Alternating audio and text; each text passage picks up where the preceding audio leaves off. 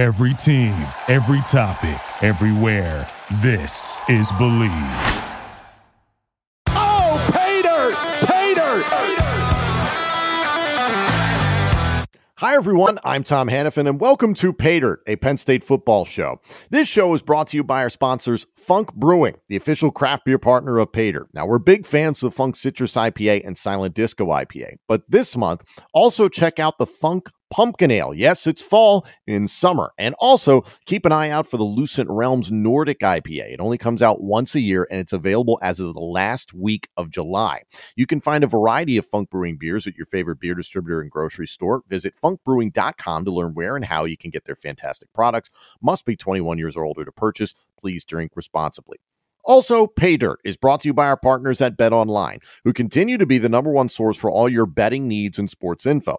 Find all the latest odds, news, and sports developments, including Major League Baseball, the latest fighting news, and even next season's early NFL futures. And with NFL training camp right around the corner, Bet Online has opened up odds for team wins, division futures, and of course, the Super Bowl. Head to betonline.ag or use your mobile device to sign up today to receive your 50% welcome bonus on your first deposit. And use our promo code BLEAV, that's B L E A V, to get the bonus and get into the action.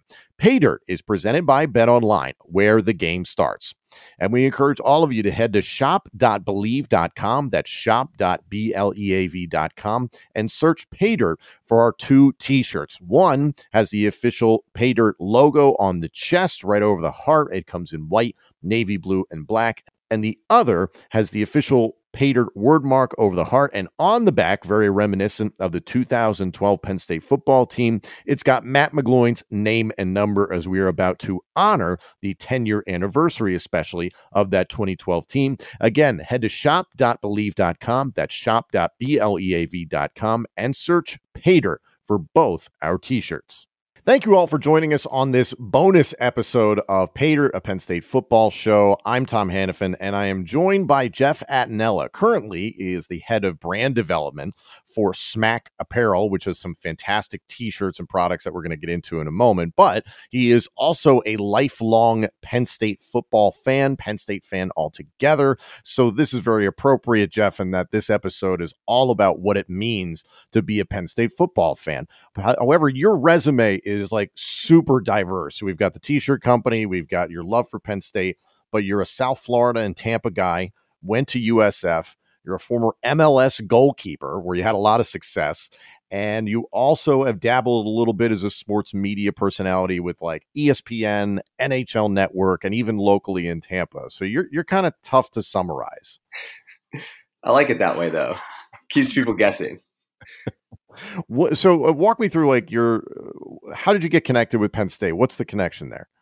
So Penn State, it was funny because my dad my dad swears that he never really like pushed me towards it, but that's where my dad went to school. So my family all grew up in Pennsylvania. My dad went to Penn State, my uncle went to Penn State, and just for as long as I can remember watching football, Penn State was like the only thing I cared about. Penn State was my college team. It's who I root for, rooted for. I had the you know, back when wallpaper was cool, I had the Penn State wallpaper donning my room up until, you know, I left for college. And it's just always been in my blood. Like Penn State football has just always been the thing that I cheer for. And you know, I, my dad swears he didn't he didn't ingrain it in my head as a baby, but he must have because that's the only thing I remember. So my mom would play the Penn State Blue Band in the house, like on on a tape. You know, once upon a time when tape decks existed. So we got indoctrinated very early. Was that going on in your house? Not as much. Like I really like I really don't have any early memories of my dad truly sitting there and brainwashing me. My early me- my earliest memory is we were supposed to go to the Capital One Bowl. They were playing I forget who they were playing. I think it was Kentucky back in the 90s.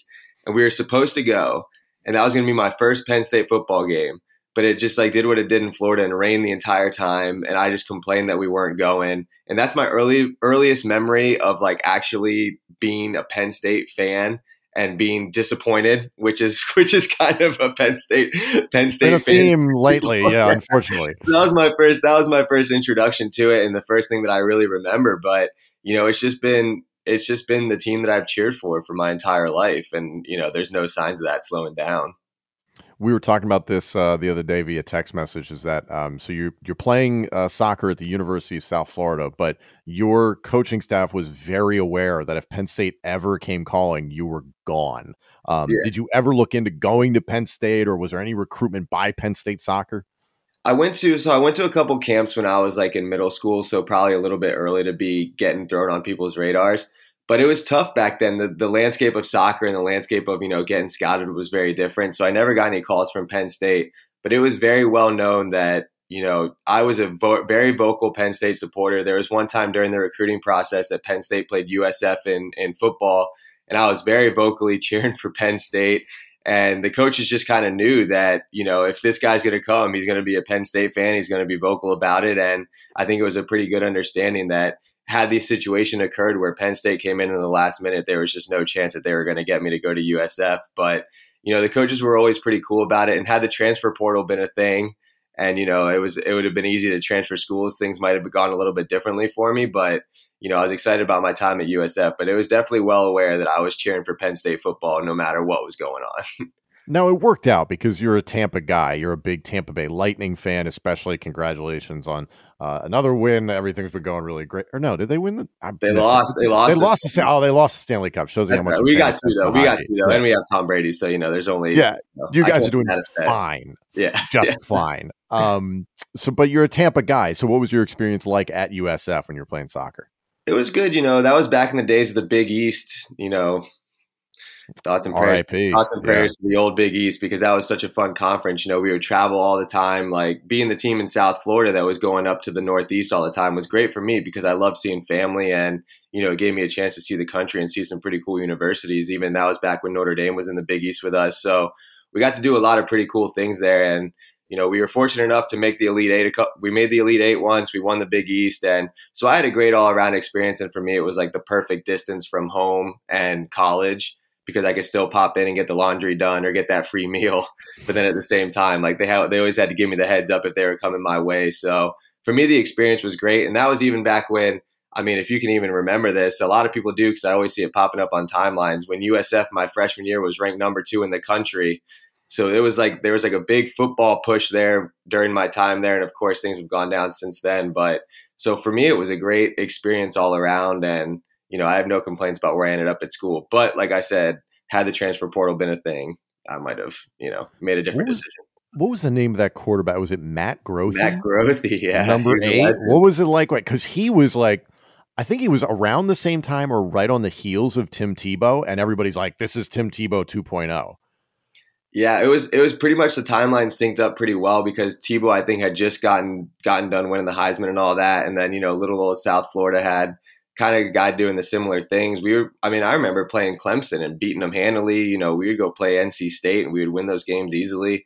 And it was funny because my freshman year was the year that they kind of blew up, and not many people were on campus. It was it was a really big commuter school. But then after they got that football recognition, admissions ticked up. People living on campus, people like moving away, moving from other parts of the country to come to South Florida became a thing, which it never was before. So that year really put them on the map. And then you know, I, will never forget the loss to away at Piscataway, New Jersey, away at Rutgers on a Thursday night after they reached number two in the country. Everything just kind of went downhill from there. But it was a fun little ride while we were on it. Something about losing to Rutgers, even when Rutgers was good. There's something about losing to Rutgers. It's just like I've been to. I mean, I mean, I mean, no disrespect, but I've been to Piscataway, and it's just so cold and it's just there's just nothing going on out there. So when you lose, it's just everything just falls right on top of you, right as right as the whistle blows. It's just like so depressing to lose up there. You want to talk about depressing? I went to the Penn State Illinois nine overtime loss this past season. Oh, oh my god! Not only was the game terrible, but then it's like rainy, it's cold, and it's just this game is wearing on and on and on. Oh, I remember. I remember exactly what I was doing while I was watching that and fielding multiple text messages, just getting bombarded with people saying what, asking what's going on. It was, it was, at the moment you're like, oh, this overtime thing's going to be awesome. Like I love Mhm. this shootout style. Like let's let it rip. And then five or six overtimes in, when no one's scoring, you're kind of like, I'm not really confident in my team's ability anymore.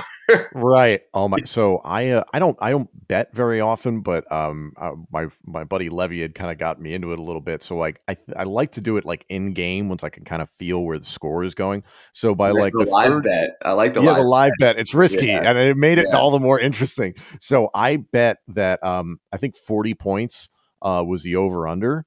And uh, I bet that I think sometime in the third quarter. So then it hits overtime, and I forget exactly what the score was when it hit overtime, but the final was twenty to eighteen. So part of me is just like, how did we just lose to Illinois? And I'm like, oh, I just made some money, nice, you know.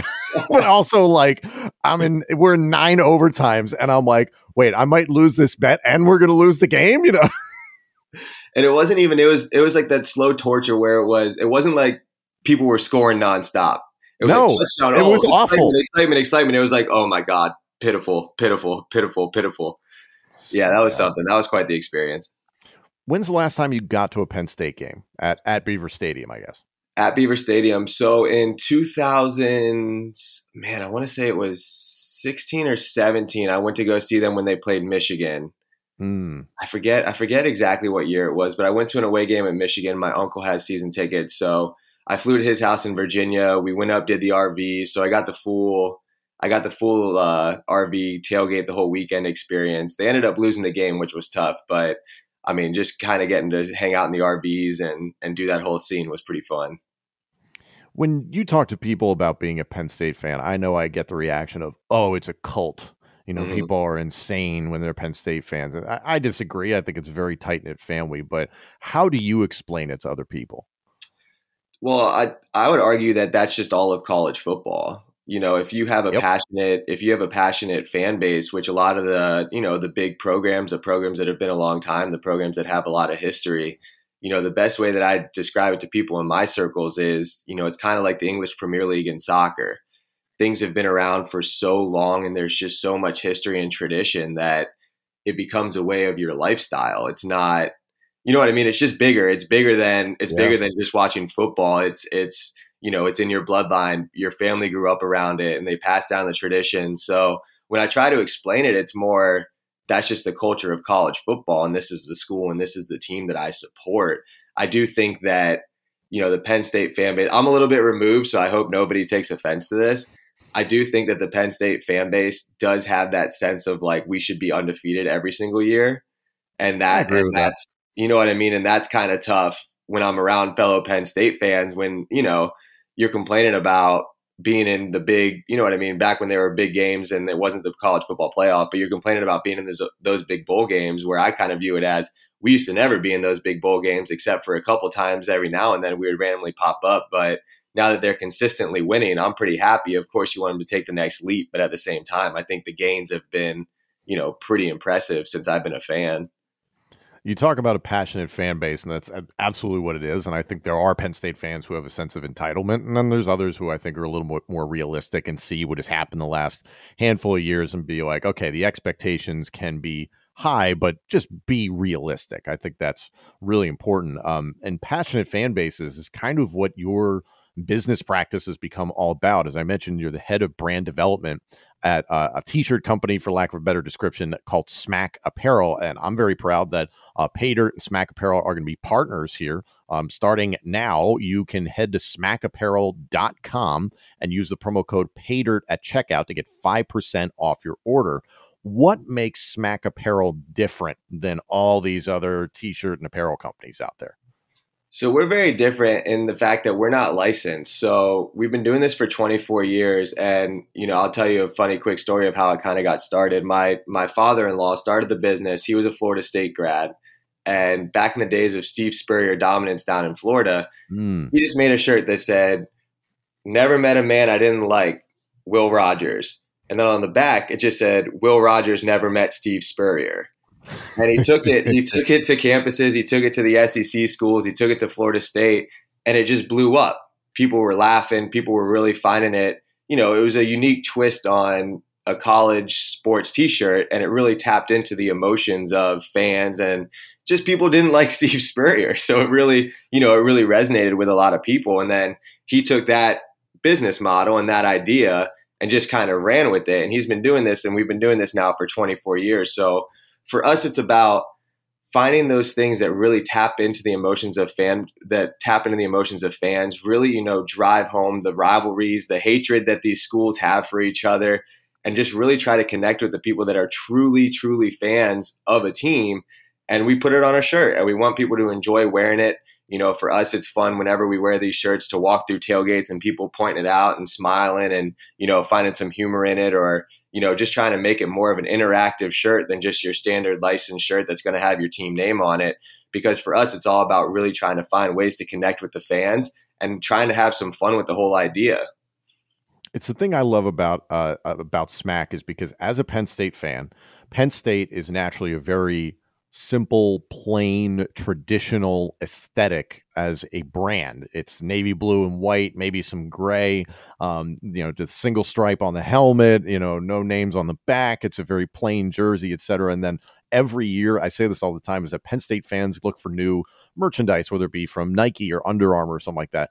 And the thing that gets Penn State fans excited because Penn State apparel can be so bland is font like that's the height of the excitement. But you sent me a T-shirt that I think you have on right now. If you can angle your laptop to it, it says the worst, and it's got the state of Ohio, and it says the in quotation the worst, and that was because recently Ohio State actually trademarked the word the because they like to call themselves the Ohio State University.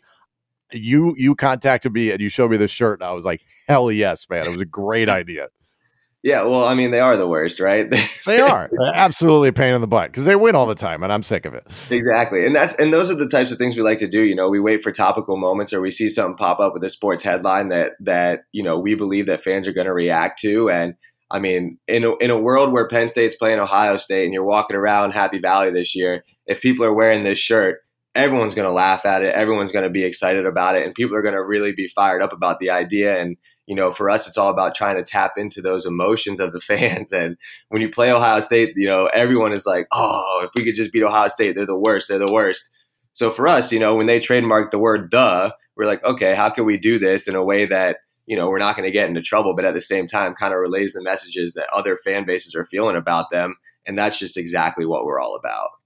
For anybody that's ever been to a Penn State football tailgate, you probably know that year to year Penn State marketing students are actually given the task of trying to sell, usually it's like beer koozies or something like that, or drink koozies, whatever you want to call it.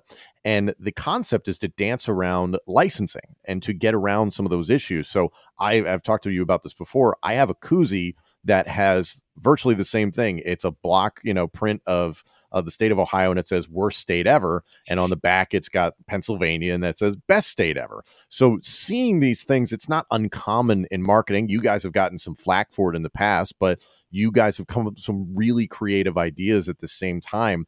Um, what is like the next step for you guys? You think it's Smack, uh, you know, growing your brand? You know, for us, we're trying to really get get more of a presence on college campuses and just more of a presence kind of in the world of media a little bit. So, you know, for us, it's how do we get our shirts in front of people because the the licensing and you know with the way that Fanatics is set up now, everybody just buys from Fanatics. It's an easy, you know, you're gonna buy a shirt. I, am guilty of it too. I see a clean, mindless, yeah. I quick. see a I see a clean Penn State shirt I think it'll look good on me. I'm going to buy it. And it just says the school name and it's just very, you know, just a standard nice looking shirt. I'm going to buy it. And I think that a lot of people are that way. But for us, because we're not licensed and so many people are just going down the route of, oh, we can only buy licensed things because we don't want to risk anything or, you know, just kind of what goes with that. For us, we're trying to grow our presence on college campuses and within the fan bases and within the circles, whether that's through social media, whether that's through finding ambassadors on campus and things like that, because we really believe that if you hold up our shirt, if you find any true sports fan, true sports fan, and you hold up our shirt next to a shirt that just says the team name, 10 times out of 10, you're going to choose our shirt. So for us, you know, we used to be really big in retail on campuses, but because of that direction, we got to find new, unique ways to get our shirts in front of people. And you know using social media using ambassadors on campus and things like that and using you know platforms like you have and yourself and people that really believe in what we're doing is how we're going to be able to do that and we're excited to kind of go down that path. That's fantastic. Um, speaking of tailgating what are some of your penn state football tailgating memories? Man so so i have i've only had the chance because of because of my, the way my seasons have been and my schedule i've only been to happy valley twice for two games and we gotta and, get those numbers up, man. Seriously. Uh, yeah, listen, I retired, so the numbers are going way up. Don't worry. yeah, no worries there. We're we're jacking those numbers up. But you know, it's funny. My first, as luck would have it, my first Penn State game was like the first game that Paterno wasn't the coach. So that was a very like that wow. was a very odd, you know, very, very like different experience. But to be honest, it was a way that I really found out what Penn State was all about, the community and like how people embraced each other and just kind of the culture that it is and like how much everybody truly truly loves it in Happy Valley and and the fans around it the way that everybody came out and supported one another. It was a very unique experience for me because it was the first time that I really felt like, "Oh my gosh, this is like this is a community that truly truly loves each other." And to be honest, it almost made me fall in love with the whole thing more because I got to experience that for the first time. But then, of course, like when I went with my uncle to the Michigan game, just just boozing late, just boozing, yeah. just boozing, hitting the bars, hitting the scenes, and you know, drinking pretty much all night, waking up, getting after it again, cooking eggs in the morning, and then walking down to the, you know, walking down to the stadium and and just checking out campus the whole time, just you know, saying hi to everybody and just throwing the football and the for those are the things that like if I'm playing soccer during the season I don't get to do. So you know just like just the simple fact of finding some friends and fans and throwing the pigskin with people in a parking lot while I'm drinking some beers that was like that was all I needed to be happy. oh, that's perfect. That's just the fall for me in a nutshell. It's the, it's the best. I try to make it to like one or two games a year, and sometimes scheduling stuff comes up, and it's just gotten uh, it, it, gets more and more expen- more expensive every year. Hotels are tough, especially in state college, and the frankly, the entire radius around State College, Pennsylvania just gets booked out in a heartbeat. So it's always fun to see. I love that on a Saturday, you know, during football season, State College is the third most populous city in Pennsylvania. Like it just swells. It's so much fun. Um, and, and now that, you know, you, you've retired from Major League Soccer, you're, you're, you're working on a lot of different things. Like you were on Paul Finebaum show on ESPN very recently. Um, you did some coverage on the NHL Network as well in the lead up to um, the the Stanley Cup Final this past year. Um, how have these opportunities kind of materialized for you?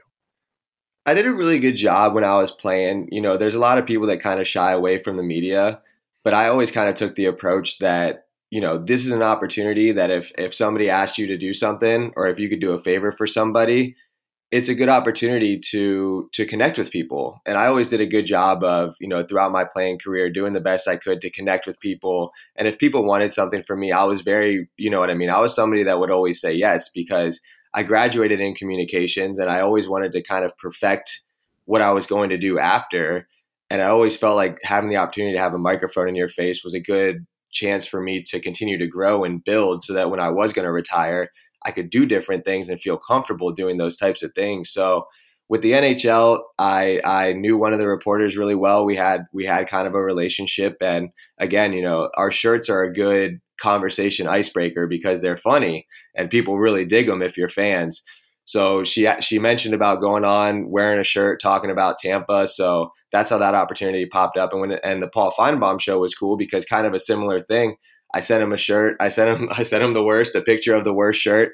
Uh, somebody that I had connected with down when they were here at the um, SEC basketball tournament because we had a really funny Auburn shirt. It was uh, Bruce Pearl mocking mocking Alabama, doing the crane, running around the court.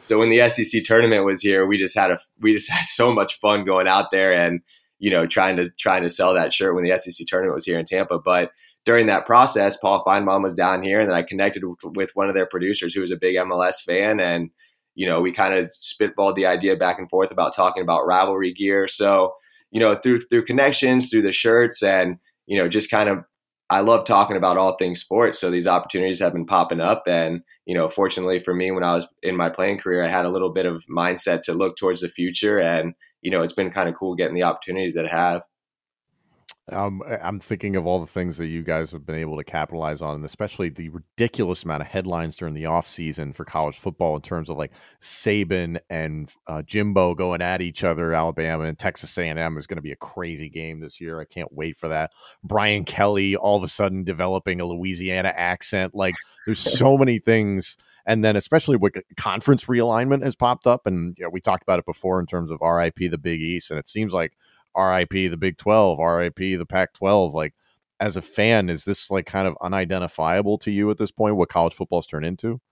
A little bit, but I think the writing was kind of on the wall, right? So, so once once Texas and Oklahoma made the jump, it yes. was kind of like, all right, that's the domino. So now people are going to be jumping ship, and the hard part for us is, I hope that through all this realignment, you don't lose those those rivalry games that have meant so much for fans. And of course, that's something that's going to happen. But there is so much history and rivalries and things like that, and so many different things that we play into with what we do that as new rivalries are created, we'll be able to come up with new stuff. But so much of our stuff that we do is history, and and you know, it's it's just a different landscape. I think at the end of the day, the whole NIL and the whole money thing, it's it's going to change the landscape of college sports. But I've been seeing this a lot, and it's the total truth. It's I'm not going to stop watching on Saturdays, no matter what happens, because that's how I spend my Saturdays, and I love watching football on Saturdays. Yeah. And it's not going to change what we do because every there's always, like you said, right? Just this off season, there's been about ten headlines that you know I've stayed in the news cycle that we spoke about this off air, but you know, you got the quarterback of the Jets. Oh, Zach Wilson. Zach oh Wilson. God, the story Zach about his mom. His, and, his know, mom's shirt. His, was it his mom's best friend? Yeah, you got him. Is that the story? Okay. Rumors coming out that it, he's, you know, he's getting with his mom's best friend, and then we come up allegedly. with mom's, we'll, mom's we'll, shirt. We'll protect him allegedly. Yeah. yeah. So you know the the news cycle for sports never really stops. So for us, that's a great that's a great thing. But at the same time, I'm going to miss some of these old rivalries if they end up going away. Yeah, like I, I would be hopeful personally, like uh, Penn State and Pitt. I would love to see that be something that's maybe within the Big Ten. Um, West Virginia, one, once upon a time, had a rivalry with uh, with Penn State, so I'd love to see something like that. There's rumors of like Notre Dame potentially not being to really uh, not being able to be independent for much longer, and that like they they be out in the cold to a degree. Not granted they have their NBC deal, but them potentially in the Big Ten. There's a lot of interesting options that I think when you and I were younger it was all geographical and it was all like there were actually 12 teams in the in the Big 12 and 10 in the Big 10 and now none of it matters it's just the brand of the conference is king it's so weird it's going to be interesting i'm very interested to see what the Big 12 does because they have like the central states on lock Yes. And now they've, they've branched out to the southeast. They have UCF. They've expanded that way. They're up in Ohio. And mm-hmm. now they're and now if they're able to absorb some Pac-12 teams, they're going to go out west too. So in an odd way, the Big 12 is lining themselves up where they have coverage throughout the entire country if they're able to get some of these Pac 12 teams, which when all this realignment started, it was like, oh, the Pac, the Big 12 is dead. They're yeah. going to die. Like everyone go pluck their teams because it's over. But it really looks like they might end, end up being the third conference with the most power, which I don't think any, I don't think many people saw coming. No, and they just broke off talks with uh, the Pac-12. Apparently, they're trying to come to some sort of alliance, and uh, I think what was it during the regular season uh, this past season? Was it the Big Ten, the, the, I think the Big Twelve and the ACC, or maybe it was the ACC, Big Ten, and Pac twelve try to form some sort of unwritten alliance? Do I have that right? They called it that too. They were like, "We are the alliance," and then right. I got flashbacks to like WWE versus WCW and ECW, and I'm like, "Okay, cool, man." You know, it was everybody except the SEC, and then the Big Ten just Trojan horsed them and went in and blocked a couple teams and got out.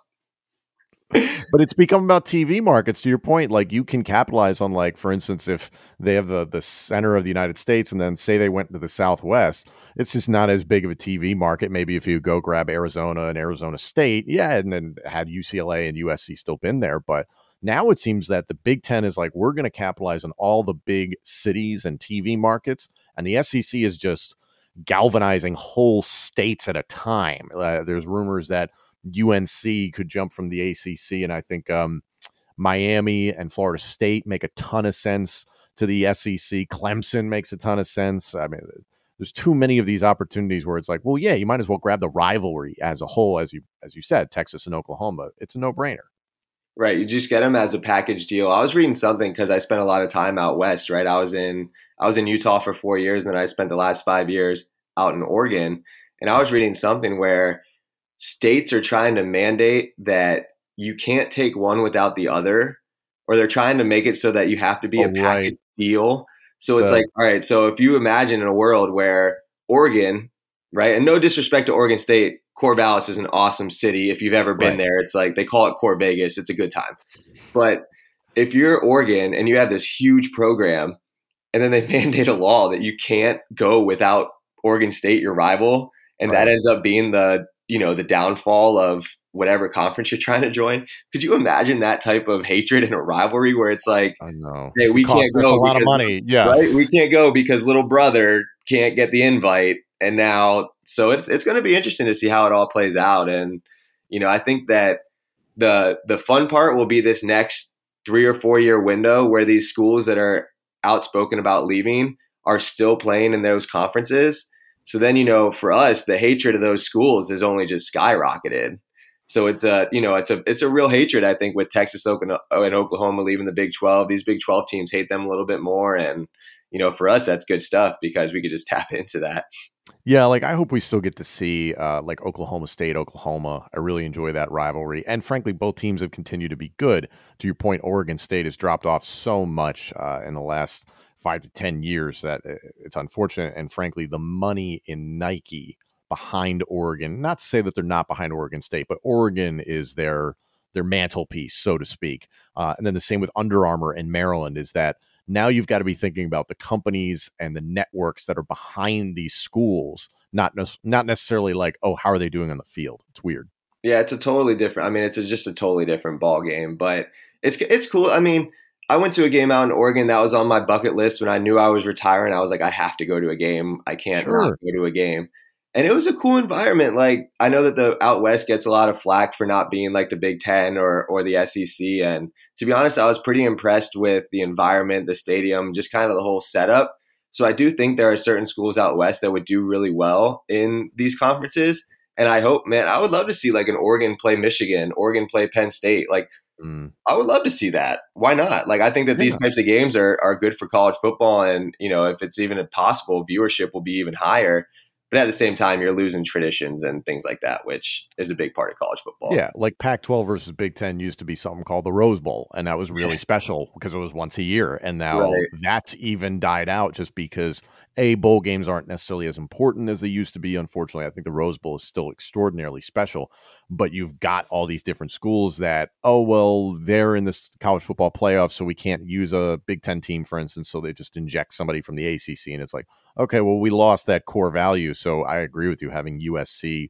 UCLA, even in Oregon, would be really cool just for some of those matchups. But um, that's looking- man when they when when these bowl games lost like complete relevance. Really, that's when I was Yeah. like, oh, college football has changed forever, and I don't Yeah. know. That's that that one hurt because I love watching those big bowl games, and it really felt like if you were able to win, it actually meant something. But now, if you're not in the college playoff, it almost feels like, oh, you're just doing this for, you know, guys are opting out, which I don't blame them. You know, I, I completely understand that. But back in the day, you know, I sound like an old timer, but it used to be you would never opt out for something like that for a chance to win that type of bowl game. So that part of that part of college football going away hurts a little bit. yeah, and now that there's NIL benefits and guys can make some money, you know, I always look at it as remember um, Michigan tight end Jake Butt. Oh yeah. Um, oh he yeah. was excellent, and he had a chance to go to the NFL early. He decided to stay. He gets hurt in his senior season, like major injury. Does wind up in the National Football League, but obviously drops a significant amount of rounds, which ultimately cost him a lot of money. And uh, you know, he still had a lot of injury issues to this day. So who's to say that had he gone early, that he would have been able to have a better career, make more money, or be healthier? Who knows? But no pun intended, is that you're you've got these options now with NIL that the peak three, four, five years of your life potentially, if you're a college football star and that's all you amount to as an athlete, nothing wrong with that. Why not make money off of that? What if if your career had just been USF? Wouldn't you have wanted to have profited off of that? Yeah, of course. And I, it's funny because now I have a son. He's two. Like we don't know what he, what we're gonna do with him, of course, right? But I'll keep him. Yeah. But oh yeah, yeah, we're not going to get rid of him. But if we, I always tell myself now, I'm like, you just have to have your kid be really good at high school sports, and and the landscape for, you know, if you're a four star recruit and you're good with your money, and people are willing to pay you significant amount of money to go to school, that's all you need to accomplish, right? Like you could set up the rest of your life just by doing that and the opportunities out there. I mean, there are so many more D1 schools that'll pay you money as a good recruit than there are NFL teams. Like there's only 32 NFL teams, so look at the college landscape and you can make a lot of money if you're good at high school. So it's an interesting, you know, what's the message going to be? Are you going to lose a lot of players that would have been professionals, would have been really good professionals, and they say, "Oh, I'm good. Like I made my money in college. Like I don't need to go play professional. I don't need to go throw my body around anymore." And at the same time, it's kind of like one of the questions I have with this NIL, kind of redirecting it a little bit back to the Jake Butt conversation. If I'm sign, if I'm paying these kids to to play, I'm I'm curious to get my hands on one of those contracts. Is it like you have to play in the bowl game no matter what it is in mm. order to get this money? Incentive or you know what I mean? Like, what's the structure going to be like? And that's as this continues to grow. That's what I'm interested in seeing is how is it going to evolve in terms of the contract structure? Because it's gonna, it ha- people have to get smarter the way that they're paying these kids because they can't, you know, you can't pay a kid eight million dollars and have it be a complete flop. Like, so how are you going to start structuring these yeah. deals so that it actually makes sense from a business perspective? And those are the types of things I'm pretty interested in finding out like as this evolves because things have to change. There's no way that paying somebody 10 million as a complete unknown is going to be a good business model going forward. And allegedly, that's what a backer for the University of Miami did this year. Paid a quarterback recruit nine and a half million dollars to come play for the Hurricanes, and God knows what Texas A and M has been shelling out. That's been you know alleged as well. So I always come back to, and I've harped on it on this show if you're a student athlete, would you rather get just pay for play or maybe an incentive based deal, as you said, or would you rather on your off day have to go to a car dealership and make an appearance because you're Jeff Attinella of USF Soccer? Hi, I support Hyundai or something like that. You know, like there's earning it in multiple ways, but one seems one seems like it's more complementary to what you're already doing is the the other just seems like it's adding to what is already a very difficult schedule for the average student athlete see i'm a fan of i'm a fan of the hustle like i like i like the idea of making some people hustle a little bit and making some college kids hustle because i think that's a valuable lesson too mm. it's how do you prioritize your time and you know if you got to go sign autographs for two hours and get you know broken off a free car that's not the worst. Fair. You know what I mean? That's not the worst thing that you could possibly be doing with your time. So I'm interested to see like how it evolves and and you know, but that being said, nobody's paying soccer play, college soccer players millions of dollars to do anything. Someday, someday. Yeah, I'm speaking. I'm speaking from a place of hypotheticals and not really something that I'll ever, you know, I don't think would ever cross into my world it's it's crazy because I I would love to see players make more money, and there's going to be the haves and have-nots, and that like uh, C.J. Stroud at Ohio State, uh, starting quarterback for the Buckeyes, is getting paid a fair amount of money, and he's got a free car and all that stuff. And then yeah, if you're not as well known of a player, you're probably, as you said, going to have to hustle and earn it. So does that create division in the locker room potentially? Is there division within the team or the coaching staff? Say you're say you're a member of the coaching staff and you don't make as much as a kid who's like just playing and maybe he's not even a starter. That's professionals. I mean, it's it's that's what happens in the pros. It's funny because I was going down. We're looking at different ways to do fun advertising and marketing and things like that. So I was going through Cameo and just kind of seeing, you know, yeah, yeah, what who's on there, and it's cool. Like Sean or Sean Clifford, his Cameo is set up where if you do a cameo with him, it, it already says he's donating all of his money to a charity. So it's like oh, all the great. money that he makes through Cameo he's donating to a charity. And there there have been a lot of really cool stories about guys that, you know, X amount of dollars I'm giving to my O line, X amount of dollars I'm giving to this charity. And I think that's a I mean, that's a very for a college kid to be doing that, that's a really cool thing to be doing. And that's a good use of NIL. And, you know, of course you want to put money aside for yourself, but just seeing that yesterday, it was it was pretty cool to see that he's doing that. And I thought that was like a good use of, you know, the ability to make money And a lot of credit to Sean Clifford. We recently had uh, Aeneas Hawkins on the podcast to talk about Penn State football and NIL. And um, Hawkins uh, is a part of Sean Clifford's NIL agency called Limitless NIL, which was making headlines on ESPN because you had not seen a player, an active college football player, active athlete, start their own agency to capitalize on NIL. So I thought it was a really smart move there altogether. Um, let's talk about Penn State football presently. We mentioned recruiting. James Franklin is heralded as this brilliant recruiter. However, you're not exactly seeing the dividends paid out uh, over the last few seasons in terms of these brilliant recruiting classes. What do you think of the job that James Franklin is doing right now? It's it's good. I think he's doing a good job. Oh, good I really believed you there. Yeah. good, good, not great. It's it's you know, I think that, and I have this, I have this theory in college football in general that as the head coach, as the as the front man of a program, you have to be a certain a certain way. You have to carry yourself a certain way. You have to be great at recruiting, and you have to be a good morale locker room builder. But you have to surround yourself with some of the best uh, coordinators that you could possibly find. Mm-hmm. And you mm-hmm. know, not to compare them at all because they're not comparable. But you look at a guy like Nick Saban, Mm. He's constantly surrounding himself with some of the best coordinators that you could possibly imagine. So for me, I love Franklin as a recruiter, and he does a great job of getting people into the building that I don't think we would have been able to get before.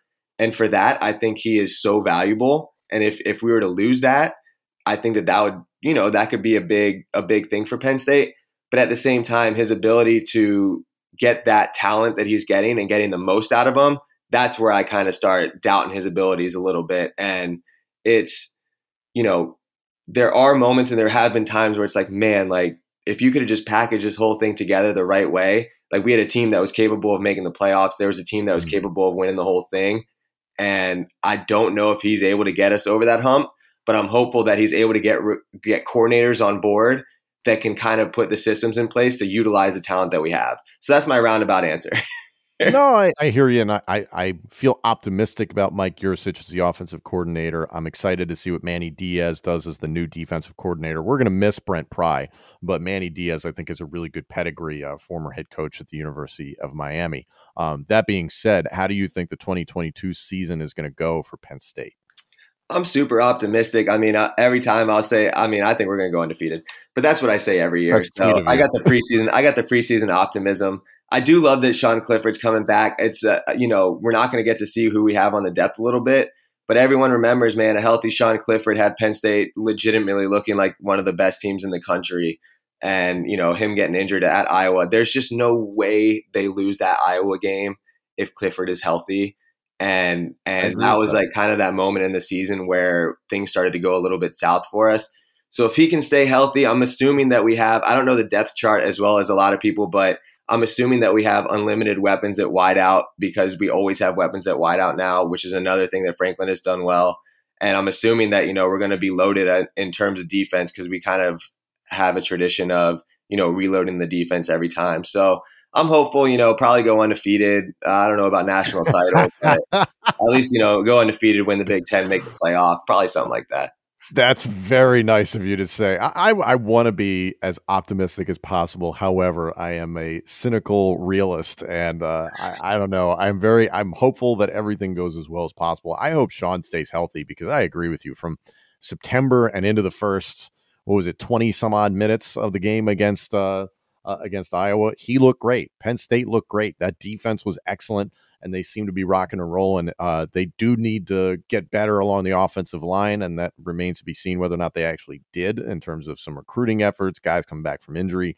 Uh, you're absolutely right in terms of uh, receivers. Uh, Parker Washington is going to step up right where Jahan Dotson left off, in my opinion. They got Mitchell Tinsley, who's a transfer from Western Kentucky University. He's opened a lot of eyes. Keandre Lambert Smith, uh, Malick Meiga, the tight end room, uh, three dudes who are just absolute freaks out there that I'm really excited to see how they do. So the defense, I think they sent a bunch of guys to the NFL, so it could be not exactly what we saw last season, but with Manny Diaz, it sounds like they're going to be blitz happy. So I'm, I'm I'm cautiously optimistic. I appreciate that's what I love, but that's the cool thing about Franklin now. It's you know you know, and that's the credit that I have to give him. You know that there's talent. There is talent in the building, and you're not lacking talent at any position. So, can we get the most out of that talent? That's the big question. But, you know, Penn State, when I was growing up, if you lost a guy that went in the first round, it would mm. take years to recover from that. And you wouldn't be able to find another guy for a long time that could fill that role. But now it's, you know, next guy up, he'll probably be an NFL, he'll probably be drafted in the NFL too. And, you know, it just kind of seems like the four or four star, five star guys are just rolling in year after year, which, you know, it hasn't always been the case at Penn State. True fingers crossed for 2022. Uh, Jeff, I want to thank you so much for coming on. I want to thank Smack Apparel, especially for being the new sponsors of Paydirt, a Penn State football show. So uh, you guys can check out the information in the description of this podcast. But again, head to smackapparel.com and type in the promo code paydirt at checkout and you'll get 5% off your order. Get yourself one of the worst t-shirts because Ohio State is the worst. Uh, big game against the Buckeyes this year, of course. So, uh, Jeff, thank you for coming on and thank you for sponsoring the show. Yeah, of course, man. Love it. Thanks for having me. Thank you for listening to Bleav. You can show support to your host by subscribing to the show and giving us a five-star rating on your preferred platform. Check us out at Bleav.com and search for B L E A V on YouTube.